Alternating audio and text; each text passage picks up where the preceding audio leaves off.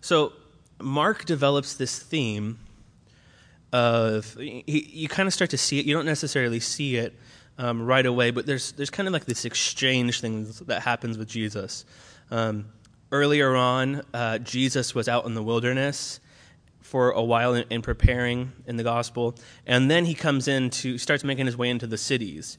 And um, when he's in the cities, then he begins to to have these encounters with different people. And the people that he has encounters with are, are two groups.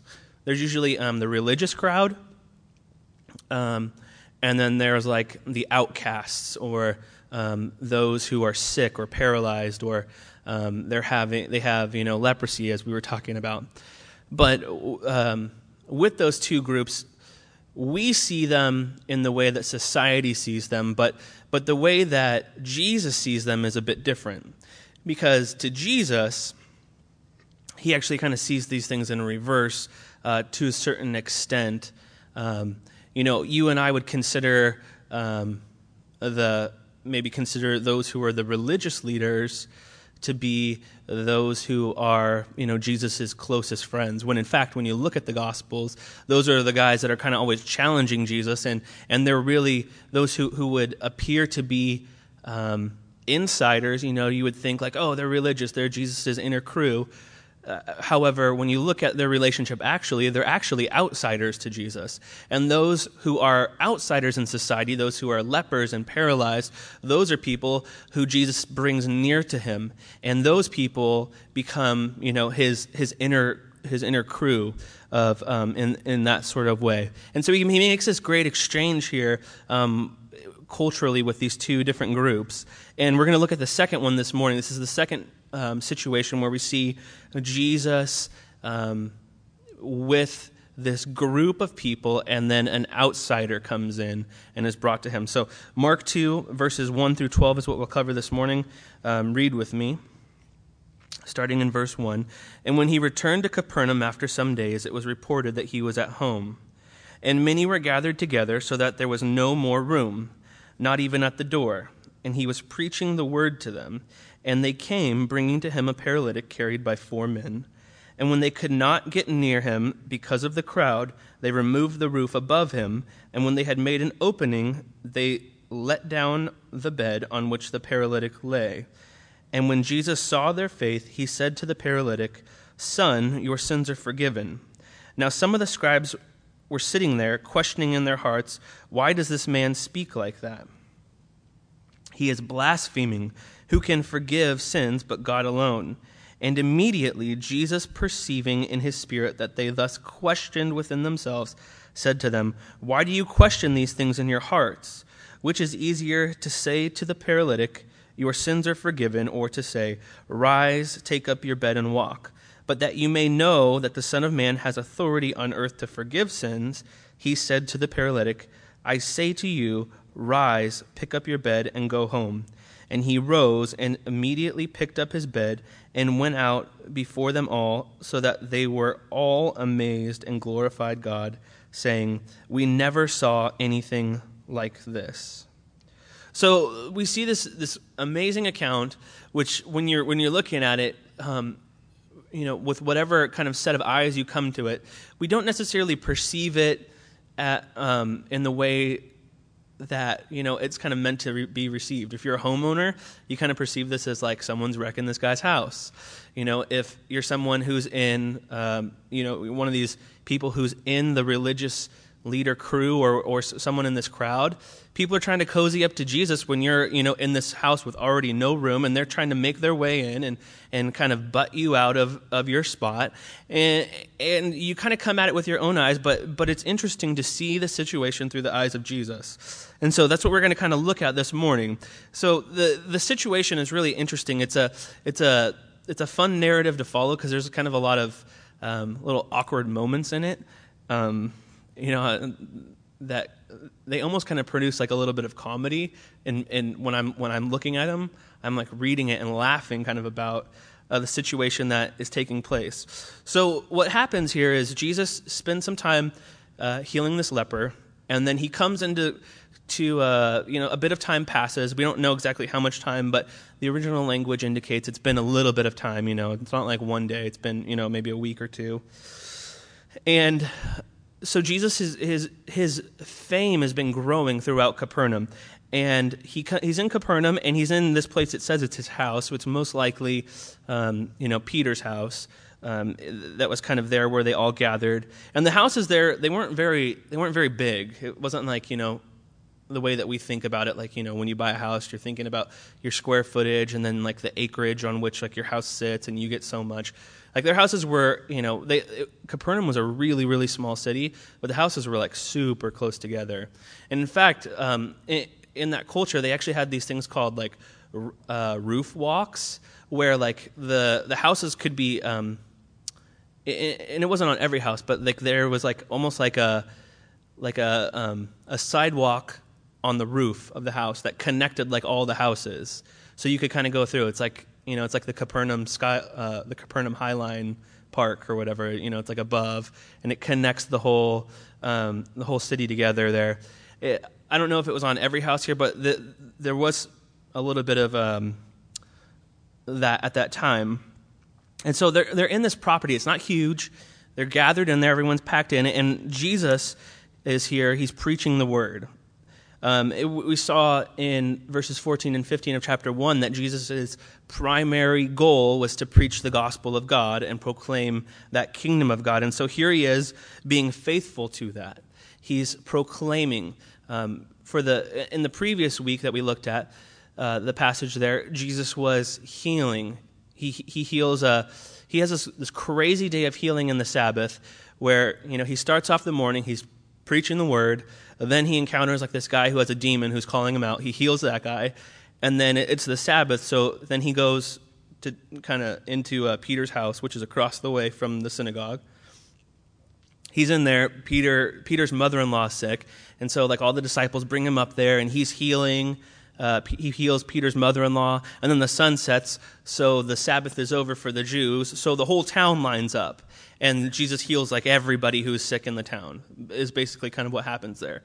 And then early the next morning, the passage indicates that Jesus like goes out on his own to pray, and everyone's looking for him.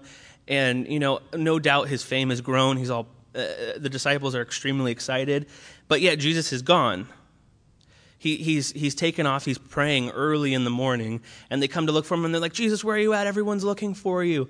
And and what he what he says, you know, he doesn't say like, "Oh yeah, let's go take you know take advantage of my fame or let's go take advantage of of this this healing you know sort of ministry that I have he is faithful to obey what the father has told him to do in proclaiming the gospel and so he says let's go to the next town that I might proclaim the gospel and I might preach the gospel so he does that he he kind of abandons this uh, you know more or less healing ministry that people would want to associate him with but Jesus, you know, he can't be understood as a healer. He, he wants to be understood within his own context that he sets.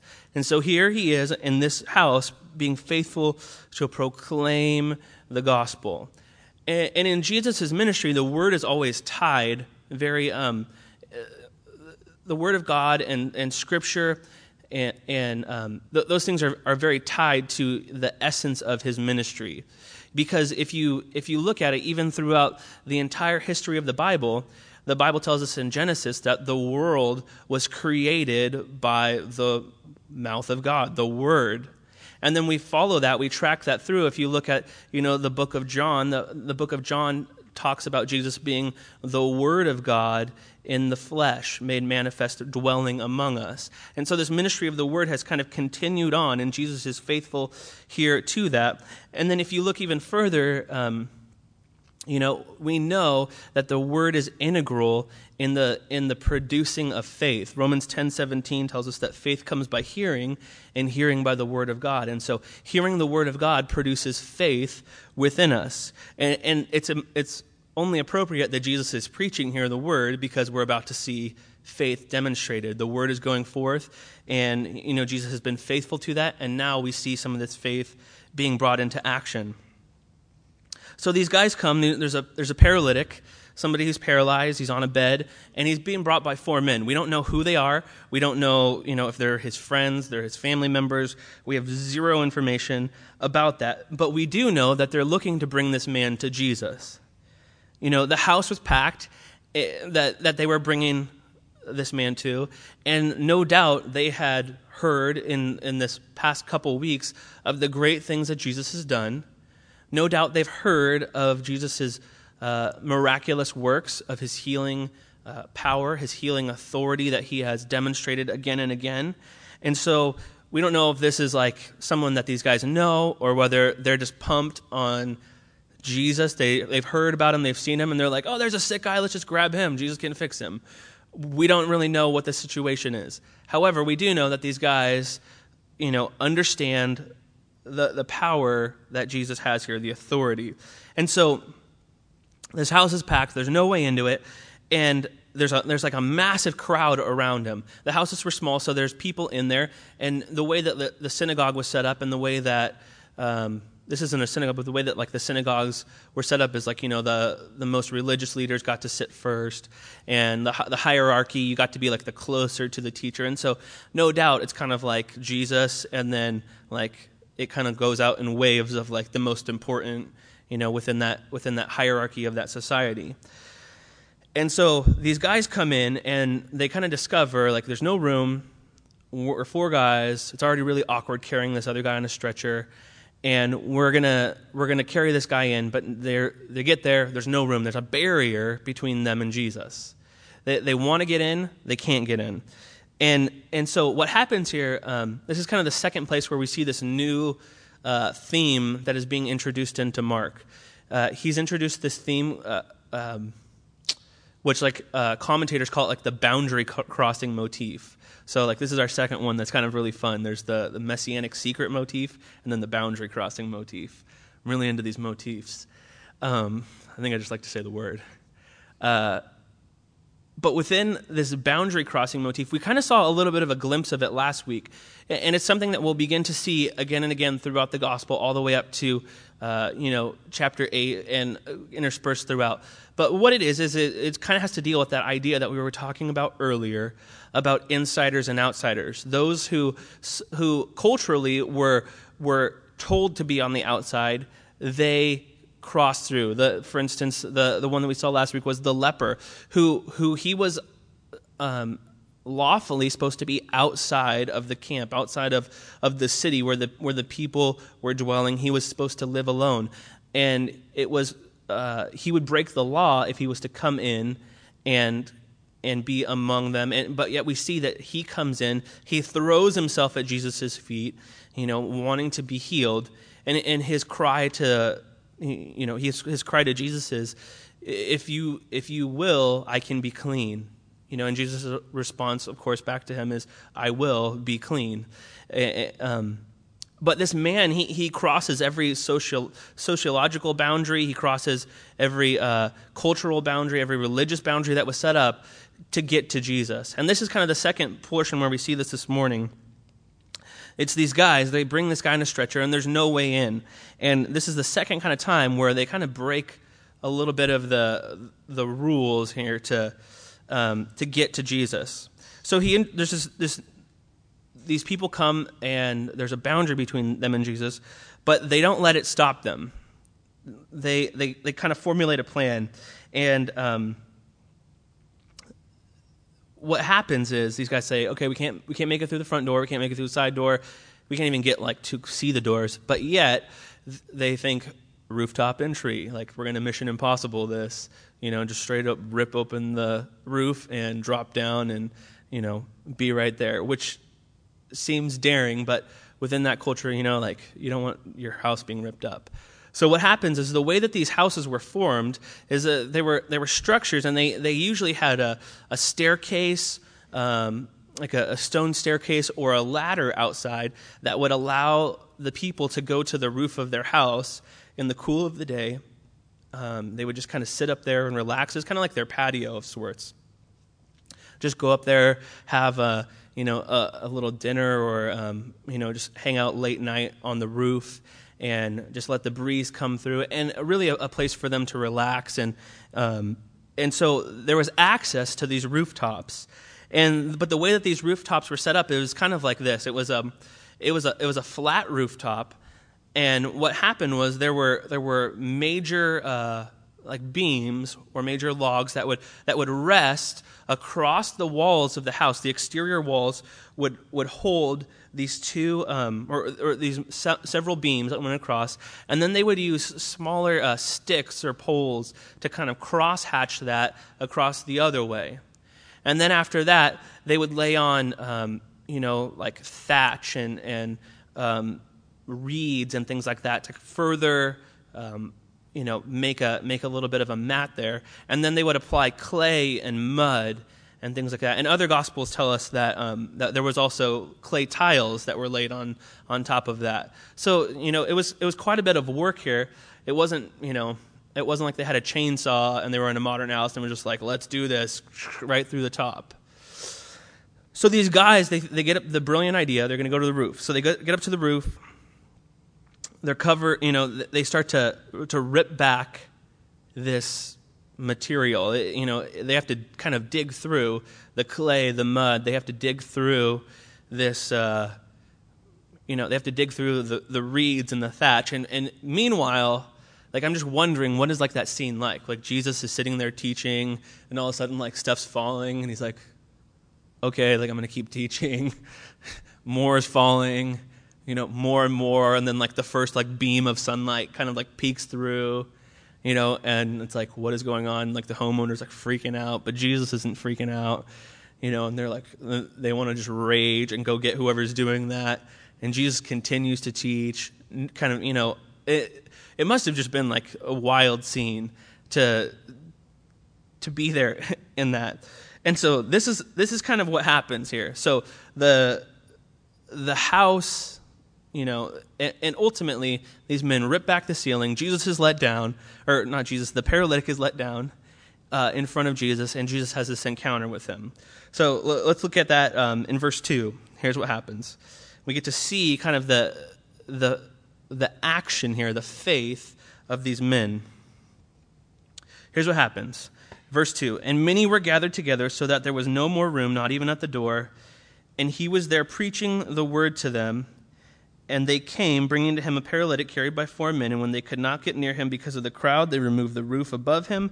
And when they had made an opening, they let down the bed on which the paralytic lay. And when Jesus saw their faith, he said to the paralytic, Son, your sins are forgiven. So, Jesus, these guys make it through. He gets dropped down, and we get to kind of see the, the faith of these men on display here. They know of Jesus, they know of what he's done, and we can kind of gather from their actions that they're motivated by that knowledge of, of, of the great works of Jesus. But within this, you know, this, this helps us to kind of to glean from their actions how we are to live in faith individually. So th- there's a couple things to note here. The first thing is that there's a, there's a clear difference between the crowd and these guys, these disciples, um, you know, these followers of Jesus. They've evidently seen Jesus, you know, and they've evidently been a part of the crowd at one point, but yet they're motivated to action. Being a part of the crowd that surrounds Jesus, it's not always the same as being the a disciple of Jesus. Because many times you see the crowd around Jesus and like interspersed within the crowd, you know, most of the time are people who are listening to kind of trap him or people who are listening because they have preformed opinions. But when we see faith most authentically revealed within Scripture, it's with an individual interaction with Jesus you know, those who are his disciples, those who are his followers, we, we see these individual vignettes of Jesus interacting here. And so what happens is the crowd stands around to observe, you know, and, and at one point, of course, that's kind of how we all are with Jesus. We're standing around and we're observing. You know, we're a part of that crowd at some point. We're hearing the things that are being said about Jesus. We're, we're seeing in the pages of Scripture, you know, the things that Jesus preached and proclaimed. But there's a clear difference that those who are disciples of Jesus, those who are who put their faith in Jesus, they commit themselves to action. And that's what happened with these guys here. They didn't just stand around and were part of the crowd. They had maybe done that at some point and seen some great things happen. But yet, in this instance, they're motivated to do something. Faith is not just blind, uh, you know, blind choices and, and believing against all odds. These guys, the, the faith that they demonstrate here, it's not just like, oh, there's a guy and like there's a lot of people, let's maybe just bring some guy to him. They have their, their faith is built upon an evidence of previous work. Our faith is, is the same way. We don't have faith just merely because, you know, oftentimes, um, you know, you'll, you'll just kind of hear in like, you know, random quotes on the internet and greeting cards and like weird stuff like that where, you know, people talk about just faith being like, well, you just got to have faith. And it's not really like, you know, you got to do it despite not knowing. And that's an element of faith, but faith is really built upon, uh, upon evidence. It's built upon a solid understanding and our faith is built upon an understanding of God's faithfulness throughout history, of God's track record. And that's really where, what, where that is built upon. It's not um, these men or, or us just making these blind choices or, or making these blind decisions to do things. There's evidence that backs these things up. Faith it, it, must be something here that is active and that's what these guys really they portray here it, it's first and foremost not knowledge about jesus because there's, there's a lot of people that know about jesus or could tell a story about jesus that doesn't mean that they have that faith but faith is really active trust in jesus as the fulfillment eh, eh, that he is able to, to be to fulfill and be sufficient for your deepest, your most heartfelt needs. It's, it's not a matter of just Jesus, um, you know, coming to Jesus to get what you want, but understanding that Jesus is really what we're after. That faith, the, the way that we demonstrate faith, is done through an active trust in who He is. So, practically, what that looks like is if you think about your deepest, most heartfelt need, what you're doing ultimately when you're placing your faith in Christ is you're saying that Jesus is more than sufficient to meet that. Jesus himself is more than sufficient to, uh, to take care of me. You know, I was discussing this a little bit with my wife, and we were kind of just discussing some of the things and. Um, you know, she's asking me for examples and things like that. And and really, you know, for me, one of the things that as a as a um, you know, as a husband, as a father, it's it's being a breadwinner. You know, being a being a provider for my family. And so, you know, when when things are not looking good financially, it's having an active trust and an active um, you know, faith in Christ that He is going to accomplish and take care of me despite what may happen. Now, of course, that doesn't mean that like I can just like totally relax because I have a responsibility as a husband that the Bible lays out to be to work hard and to do a good job and to to do whatever it takes to provide for my family. But to know that he ultimately is the provider, that he ultimately, you know, will take care of me. And really, what it is for it's a it's a spiritual thing, uh, in a place of understanding that He has been faithful to provide thus far, and He will continue to do that. Now, of course, you know, like I was saying. Uh, there is individual responsibility within there. Like I actually have to go and work. I have to, you know, clock in and clock out, and you know, and things like that. But there are times when we fall into hard times and and things don't look good. You know, a couple years ago I lost my job, and it was, you know, what happened was we sat down. Well, first I sat down and I prayed before I went home because I didn't know how to talk to my wife about it. Um, and then after that, then we sat down and we prayed and we just, you know, the Lord just gave us, uh, you know, scripture in Psalm 37 and just totally ministered to us and, and it took us through, you know, a year and a half. Every instance where where we would doubt and we would wonder and you know that first month where rent was coming up but I didn't have a job, I didn't have great savings, you know, and then the second month and then the third month and the Lord again provided and again provided and again provided. The first month it was really freaky. The second month it was like that was a fluke. The third month it was like okay, like you know, then I was like at the point where I was like, all right, like I trust you, like you've done this already two times, do it a third time, you're really good on the third time. That's what happened, you know, like and so basically what happened was, you know, because I saw evidence of his faithfulness, I was able to, to actively live in faith um, in that situation. So these things, um, these boundaries that these guys experience and the boundaries that we experience, those things can't stand in the way of us having an active faith. The, having, having an active faith in Christ um, in different situations, it doesn't always like make sense where you know the Lord's calling you to do something, to calling you to live in faith, um, you know, in, in different situations. It doesn't always make sense. You know, it doesn't always make sense for someone, let's say, who is who has a very uh, high profile job or a well paying job, you know, and the Lord's calling them to maybe serve on uh, on a church staff. It doesn't make sense for them to to you know maybe back away from their job and, and quit that and join a church staff that doesn't really pay well but yet out of faith and the Lord, the Lord calling them to do that and them being obedient to do that, you know, that is something that requires this active trust in God. And so for us, you know, it didn't make, uh, you know, for me personally, in in moving to Berkeley and being here um, in the city, it didn't make sense because I was originally from Orange County, which is like the opposite of Berkeley. It's like it couldn't get more like opposite of Berkeley. So, you know, I kind of almost felt a little bit like Paul, and, uh, you know, where Paul's like the most qualified to go to the Jews, but he ends up at the Gentiles. And Peter's like, you know, the blue collar worker, and he ends up like with the Jews. It, you know, I, it almost kind of felt backwards to me, but yet here we are having services, faithfully showing up because this is what God has called us to do.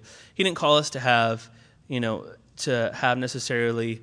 Uh, a very, he didn't tell us that we were going to be wildly successful with numbers out the door. He didn't tell us that, you know, it was going to be standing room only. He didn't tell us, you know, really much about it, but just really said, go. And so here we are in obedience to that. And so these guys here, they demonstrate great faith in, in overcoming any boundaries that are coming, that, that allow them um, to get to Jesus. Like nothing stands in the way. You know, they, they discount the fact that they're ruining someone's house. They discount, um, you know, their reputations about, you know, they're going to be known in the community as the guys who ripped up the guy's roof, interrupting Jesus' teaching. You know, it, it, wasn't looking good for them, but yet they didn't let anything keep them from getting to Jesus. And so what happens here is like these guys finally break through, and Jesus isn't really offended by these guys who are removing the roof. He just kind of, he, he's actually encouraged because what the scripture says here, it, it says in verse 5 And when Jesus saw their faith, he said to the paralytic, Sons, your sins are forgiven. So like Jesus isn't upset. They, they come down, and, they, and what it indicates is that Jesus saw their active trust in, in, their, in their actions and the things that they've done. Jesus saw that. And then he has this great interaction with, um, with this paralytic, which is, you know, kind of is the getting almost to the, the climax of the story here because it starts with this with this paralytic, but then it quickly turns to the religious folks. Um, so here's what happens: Jesus gets, or the, the paralytic gets let down, and Jesus has this interaction with him. He, he says, as soon as the paralytic gets down, he says, Son, your sins are forgiven. You know, if you're the guys holding the rope or you're the paralytic, you're just like, No, that's not what I wanted. Like, I cannot walk. You missed it. You know, like, I got dragged up a roof. It's probably not fun, you know, to be like the guy who you feel like you're going to fall off stuff. You're being brought up a ladder backwards, and, you know, they're, all of a sudden they're like, we're going to make a hole and drop you through it. And you're like, these ropes aren't like safety tested and rated here. Like, You know, you probably got like some like twigs and stuff from like the from the roof here. It's not like they were carrying ropes like we're going to go rappelling and drop this guy through the roof. They probably didn't come like prepared with like rope here. And so like they get dropped down and Jesus is like your sins are forgiven. I mean, like it would be like the biggest letdown ever, you know? Because you would just be like that's not what I wanted. Like I have this problem. It's clear you must be blind. Why did we come here? You know, and these guys, it's not like they let him down on the people sitting in front of Jesus. They're probably like hovering him above because there's no room. If there was room, people would have, you know, scooted up and and they could have put him down. So the guys are like still holding him. Like they're probably not happy about this. They're probably not happy about Jesus' first words to this man here. Do you think like I, I was just thinking it was like there probably was like a like a flash within like a five to ten second period of like surprise, you know, like relief that they're there, anger as soon as he says this, confusion, like this is not like, you know, I can understand like he missed it, you know, just uh, being that man and understanding that. And that's not what like necessarily like this man wanted to hear. He clearly has a, a, a physical problem. And so, it, you know, it kind of causes us to wonder, like, why did Jesus not, like, heal this man? Why did he say that? Well, what happened was when Jesus looks at this man, he goes, he looks deeper into this man than this man is looking at himself. And this is what, happens with you and I. We only look at like the surface issue. Like, we don't necessarily have a problem right now. You know, like I have kind of this this little thing that maybe if I could fix that, I would be okay. But Jesus looks deeper into the heart of this man, and he looks at this man's greatest need. He doesn't fix the man's most visibly seen need, he doesn't fix the man's need that will most please him, but Jesus goes to the man's greatest need. He could have he could have easily healed this man. I mean, there's no doubt you see it, uh, you know, on record through the Gospels. He could have easily healed this man, but he doesn't what, what he does is he goes to this man's greatest need, and he knew that if he only healed this man's, you know, paralysis, he would have been pumped. He would have just been so pumped, got up, doing backflips, running around, excited. But after two, three, four, five months go by, he's just another guy walking around town. You know, and that's not so exciting to him. He's just another another face in the crowd, you know, another just another regular guy walking around. Jesus' attention to this man's greatest need here, his, his need of forgiveness of sin, is, is greater. It's more loving and more compassionate than his attention to this man's physical need. Because what happens here it, it, with you and I is sometimes we have something that we want, and there's you know maybe something that that um, that we're you know praying for or maybe something that we kind of have these requests from the lord like lord if you would only do this then i will follow you. Or lord if if you're real show me this and then i will follow you. But jesus doesn't allow us to come to him in that way because what happens is if if if we're allowed to create our own terms there if we're allowed to set our own you know demands there we're missing the point because what happens here, if this if Jesus had healed this man, if he had given him just perfect healing without dealing with this man's greatest need, in time that need, you know, that, that initial need is fixed. But the man is still empty and broken. The man still has problems. This is exactly what happens with like celebrities, you know. It's like they strike it rich, they get super famous, and they go from like having like a, like a little fun group of fans to having like tons of fans and then they can't go anywhere and they can't actually have like really a personal relationship with anybody and then like sooner or later you found out that like they're super miserable they're having you know they're they're having you know just money problems. They're having all these crazy things because those things haven't fulfilled that person. They have a problem that exists still. Now, in the same way here, Jesus knows that this man's greatest need is not physical, it's not mental, it's not social, but it's a spiritual need that exists. And what Jesus does by, by addressing this man, man's sins instead of addressing his healing is he's telling the man very specifically, you haven't asked, you know, enough. You know, you've only asked to, for a little bit, but I want to do so much more for you. I want to forgive you of your sins, not just make you feel a little bit better, and yet you still have that problem.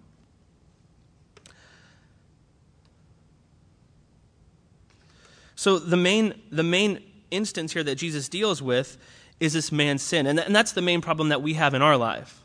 You know, the main problem that we're experiencing in our life is not what has happened to us because we kind of hold on to these things like experiences or ways that we've been treated. And those are the things that like we want vengeance for or we want revenge for or we want justice for. But Jesus goes deeper than that and he wants to deal with us as a person. We can't be marked by our identity as someone who has held on to those things. Genesis tells us um, that when Adam disobeyed God in the Garden of Eden, what he did there was he created an identity that was separate from God. And, and, that's really, he was seeking independence from God in creating his own way. In disobedience, he created his own identity. And, that, and that's what happens with us here. And, and that's why this is so dangerous in coming in, in trying to kind of get what we want out of Jesus. Because in creating your own identity, out of, uh, out of something other than Jesus and building your life upon something other than Jesus is dangerous because one day those things will fail you. You know, right now, you might be a spouse or you might be a son or a daughter. You know, right now, you might have a great career, but one day you'll be fired. Then you won't have a career, and then you have nothing, and that has failed you. One day, your spouse will die, and you're no longer a husband or a wife. If you've built your life upon those things, when that day arrives, you have nothing. And so that's why it's so important to build our life upon Jesus, because when we fail, when we mess up, it's different than when we mess up with each other. You know, when we mess up with each other, we kind of have to go through this process of of dealing with it and you know trying to forgive another person. But when we mess up, uh, Jesus forgives us right away. He doesn't ever fail us in that area. He never fails us um, in in any area. When we mess up, Jesus will forgive us.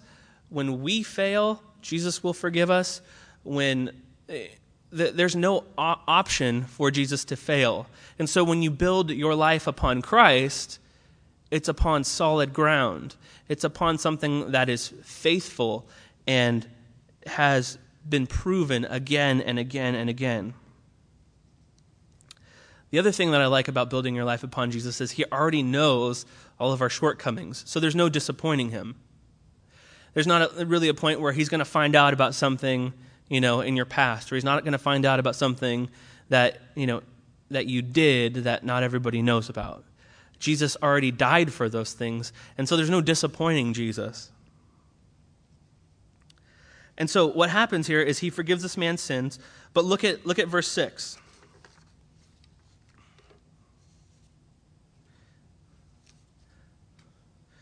He says, um, right here in this situation, now some of the scribes were sitting there questioning in their hearts, why does this man speak like that?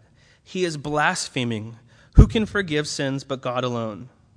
So, on, on hearing like this forgiveness of sins um, statement from Jesus, what happens is like we get kind of get like a little zoom in to the religious leaders there, and it, it's like this little little sidebar because they don't actually say it out loud; they're thinking this in their hearts. Um, and you know they're they're upset about two things here. They say he's blaspheming, and only God can forgive sins. And they're, they're half right because, he, you know, only God can forgive sins. That's true. But Jesus isn't, isn't blaspheming because Jesus is God. Only God can forgive sins is the claim that they make, but it's right. If you look at Exodus 34, 6 and 7, it says this The Lord passed before him and proclaimed, The Lord, the Lord, a God merciful and gracious, slow to anger, and abounding in steadfast love and faithfulness, keeping steadfast love for thousands, forgiving iniquity and transgression and sin but who will by no means clear the guilty, visiting the iniquity of the fathers on the children and by no um, and the children's children in the third to the fourth generation. Psalm 103 remarks on the same thing Bless the Lord, O my soul, and forget not all his benefits, who forgives all your iniquity and heals all your diseases, who redeems your life from the pit. And then lastly, in Isaiah 43 25, he says, God says, I, I am he who blots out your transgressions for my own sake and I will not remember your sins. And so the Pharisees here uh, and the scribes, they're, they're correct in making this claim that only God can forgive sins. But within their, their um, within Scripture, like in, in the Old Testament, and within their rabbinic traditions, there's not a place where forgiveness of sins is attributed to uh, Messiah. And so this is kind of like a new thing for them. It, forgiveness of sin remains the exclusive right of God. And so, uh, even within um, like their uh, their documents, the, the rabbinic tradition, and um, and the things that have been passed down within their culture, the the idea of Messiah has been it's been very specific about a lot of things about one who would, would heal the sick, who would cast out demons, who would come with authority and power. But even eh, eh, there's not really a place where it says that he is going to forgive sins. So they don't really have um, a great reference for this, but they're angry rightfully because only God can forgive sin. But this is the exact claim that Jesus is making. It's a claim to deity, it's a claim that he is God. And the reason that Jesus can forgive sin is because Jesus is God. And this is, this is what, he, what he sets out to, to accomplish here. And he, he kind of does like a one two. He validates, like, I'm God, and I'm going to also heal as like kind of like a, a validation of that. Um, and there's a lot of ways in you know in your life and my life that like we sin there's laws that we disobey commandments that we break things that we you know, sins that we commit, you know, by whether they're things we do or whether they're things we don't do. But ultimately, you know, throughout that process of, of, living life, when we sin and we sin against another, ultimately, like we sin against God. Because we're disobeying ultimately God's law and all sin is against God. And so that is why Jesus is able to forgive this man. It's not like Jesus is like a third party here and he's just pronouncing the forgiveness of this man's sins who's like another guy. You know, say for instance, we were standing here and, you know, my kids were hanging out here and one of them punched the other one. And I came over and I said, Oh, it's okay, I forgive you. It wouldn't really be an effective apology because I'm a third party. I wasn't the one who was offended in that action. But because all sin is the breaking of God's law, God, in, in the sins that we commit, He is always the most offended party in that. So, although we sin against one another, ultimately we're sinning against God. David, um, he, King David, he does this. He, he makes this clear, excuse me, when he sinned, um, when he, uh, when he um, took Bathsheba from, you know, he had adultery there with Bathsheba and took uh, her from um, her husband, who was one of his soldiers out in the field. David, you know, he sinned there. He sinned against his family. He sinned against Bathsheba. He sinned against uh, her husband Uriah. He sinned against the army. He sinned against like the whole nation who's, who he's the leader of. And like all of those people will feel the effects, the consequences of his sin. But look at his response in when he's you know in Psalm 51. And it's interesting because although he's sinned against all of those people and they'll feel the consequences of his sin, In Psalm 51, his confession is this in verse 3 and 4 For I know my transgressions, and this is regarding this specific incident. I know my transgressions, and my sin is ever before me. Against you, you only have I sinned and done what is evil in your sight. His confession is that he's only sinned against God because God is the, the most offended party when we sin because we have broken his law. Of course, there will be consequences and, and, and as a result of this action, but his sin is against God. So when Jesus says, Son, your sins are forgiven, he's indicating that this man's sin, this paralytic, his sins were ultimately against him. He is forgiving someone so personally as, as he is God. And then lastly, uh, um, we wrap up the passage here um, in verse 8. It starts to pick up. He says, And immediately uh, perceiving in his spirit that they thus questioned within themselves, he said to them, Why do you question these things in your heart? Which is easier to say to the politic, paralytic, Your sins are forgiven, or to say, Rise, take, uh, take up your bed and walk. But that you may know that the Son of Man has authority on earth to forgive sins he said to the, para, um, he said to the paralytic, I say to you, rise, pick up your bed, and go home. And he rose and immediately picked up his bed and went out before them all, so that they were all amazed and glorified God, saying, We never saw anything like this. So this, there's like an amazing incident, incident here where Jesus knows like exactly what's in the heart of the scribes. They don't actually say it, but they know what Jesus knows what's happening in their hearts. You know, and he answers their question without them actually asking it, which would be a little bit freaky. And you would think, like, maybe that kind of validates, like, he knows what's going on. He gives me an answer to a question that I didn't verbally ask. Like, it might kind of tip you off a little bit. Something else is going on here. But he answers them and poses this question back to them. He says, Which is easier to say to the paralytic, Your sins are forgiven, or to say, Rise, take up your bed and walk? So, like, what is easier to say? I mean, in short, it would be like this you would think it's easier to say your sins are forgiven because it doesn't require any visual proof, you know.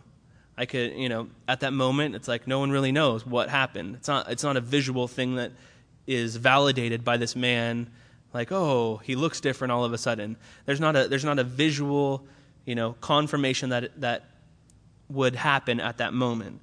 However, to heal that would require a demonstration you know, and Jesus would be outed pretty immediately if he said like, "Rise, take up your bed and walk," and the guy was just kind of like floundering there, and he didn't.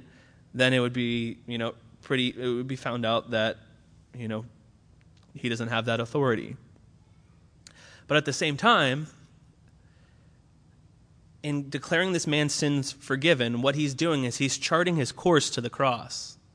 He, he's saying, Son, your sins are forgiven. It's an easier thing for people to perceive in the room. However, what he's done there is he has committed himself, therefore, again, to his purpose of coming to die for the sins of the world. So both are kind of equally hard, you know, for him to say. Probably it's harder to say your sins are forgiven if you look at it from that perspective. But there, there was no visual proof here that these guys could, you know, to they could use, you know, against him in that. But in verse 10, he says, But that you may know that the Son of Man has authority on earth to forgive sins, I say to you, rise, pick up your bed, and walk. So what he's saying is, he, this is going to validate my credentials here. I'm going to do both. I've said, I forgive him. You may know that I have authority and power to forgive sins. Rise, take up your bed, and walk. So he does both. He takes them out. Um, he takes out these, these claims and accusations with one little swoop here. And so he, he implies that he has this authority. Not only does he have um, the authority to do so, eh, but he has the ability to do it right there on the spot.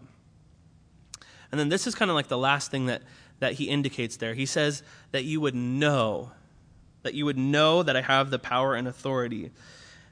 He wants us to experience like his, his authority firsthand. He wants us to, to not just understand, you know, in, in a very theoretical, scholarly way where you read it from a book. His, the word there that, that is used in the original language, it's, a, it's an experiential word where it's, um, it's meant to say like I've seen it, I was there, I was an eyewitness, I've I've tasted, I've handled, I've touched, you know, something of that nature where you would say I I know, I have evidence, I have experience with that. He says that you may know that the Son of Man has authority on earth to forgive sins, or to know, in short, that he is truly God. He forgives. He's proving his authority to forgive and that he is God. But the the thing here is what he's doing is so compassionate because he's not just responding in like this like backhanded way to these religious leaders. What he's doing with them is is incredibly gracious and compassionate because although this paralytic has come with a very physical need, although he has come and Jesus has addressed this man's greatest need first, but then also heals this man, Jesus is again by communicating that who he is, he's putting him he's putting the the religious leaders on a level playing field with them. What he's he's saying is he's testifying of himself. I want you to know who I am. I want you to experience that I am God. I want you personally, those who are self righteous, those who feel like they can live independent of me, because that's exactly what they've done. They've built their own identity apart from Jesus. I want you to know who I am and see that, uh, you know, testify of that. It's incredibly gracious because Jesus is, is, is pointing out here to them that these religious leaders, those who have self justified, they're in as much need of his forgiveness of sin as this paralytic.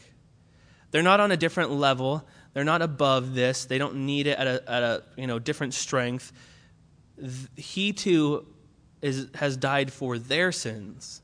And he, he's, he's gently bringing this to their attention so that they may understand who he is and place their faith actively in him as well.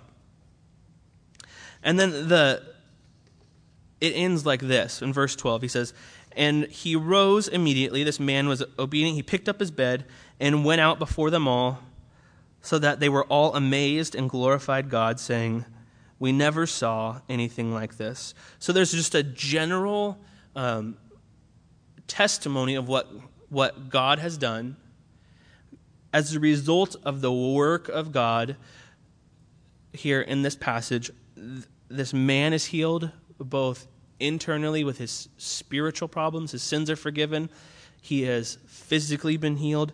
He, Jesus is validated in his claims that he is God and he has authority to heal um, sickness, disease, that he has authority to heal that which, you know, man cannot. I mean, you know, it's, it's amazing because even today, you know, it's not like anybody in the medical field is going around healing paralytics or giving drugs to fix paralytics. Even today, the only person that can heal paralytics is Jesus. You know, there's different things where, where people will, you know, they can they can do, you know, some surgeries to kind of like bring back limited motion, but it's not like you're brand new. It's not like someone, you know, all of a sudden you feel a little bit and over time you kind of get it back. You know, there, there's, there's things that exist like that, but Jesus touches this man and then he has strength to pick up a bed that four guys were carrying him on and walk out. You know, he's got, probably got to carry it home. As a result of this, they're amazed, they glorify God, but their claim is like, we've never seen anything like this.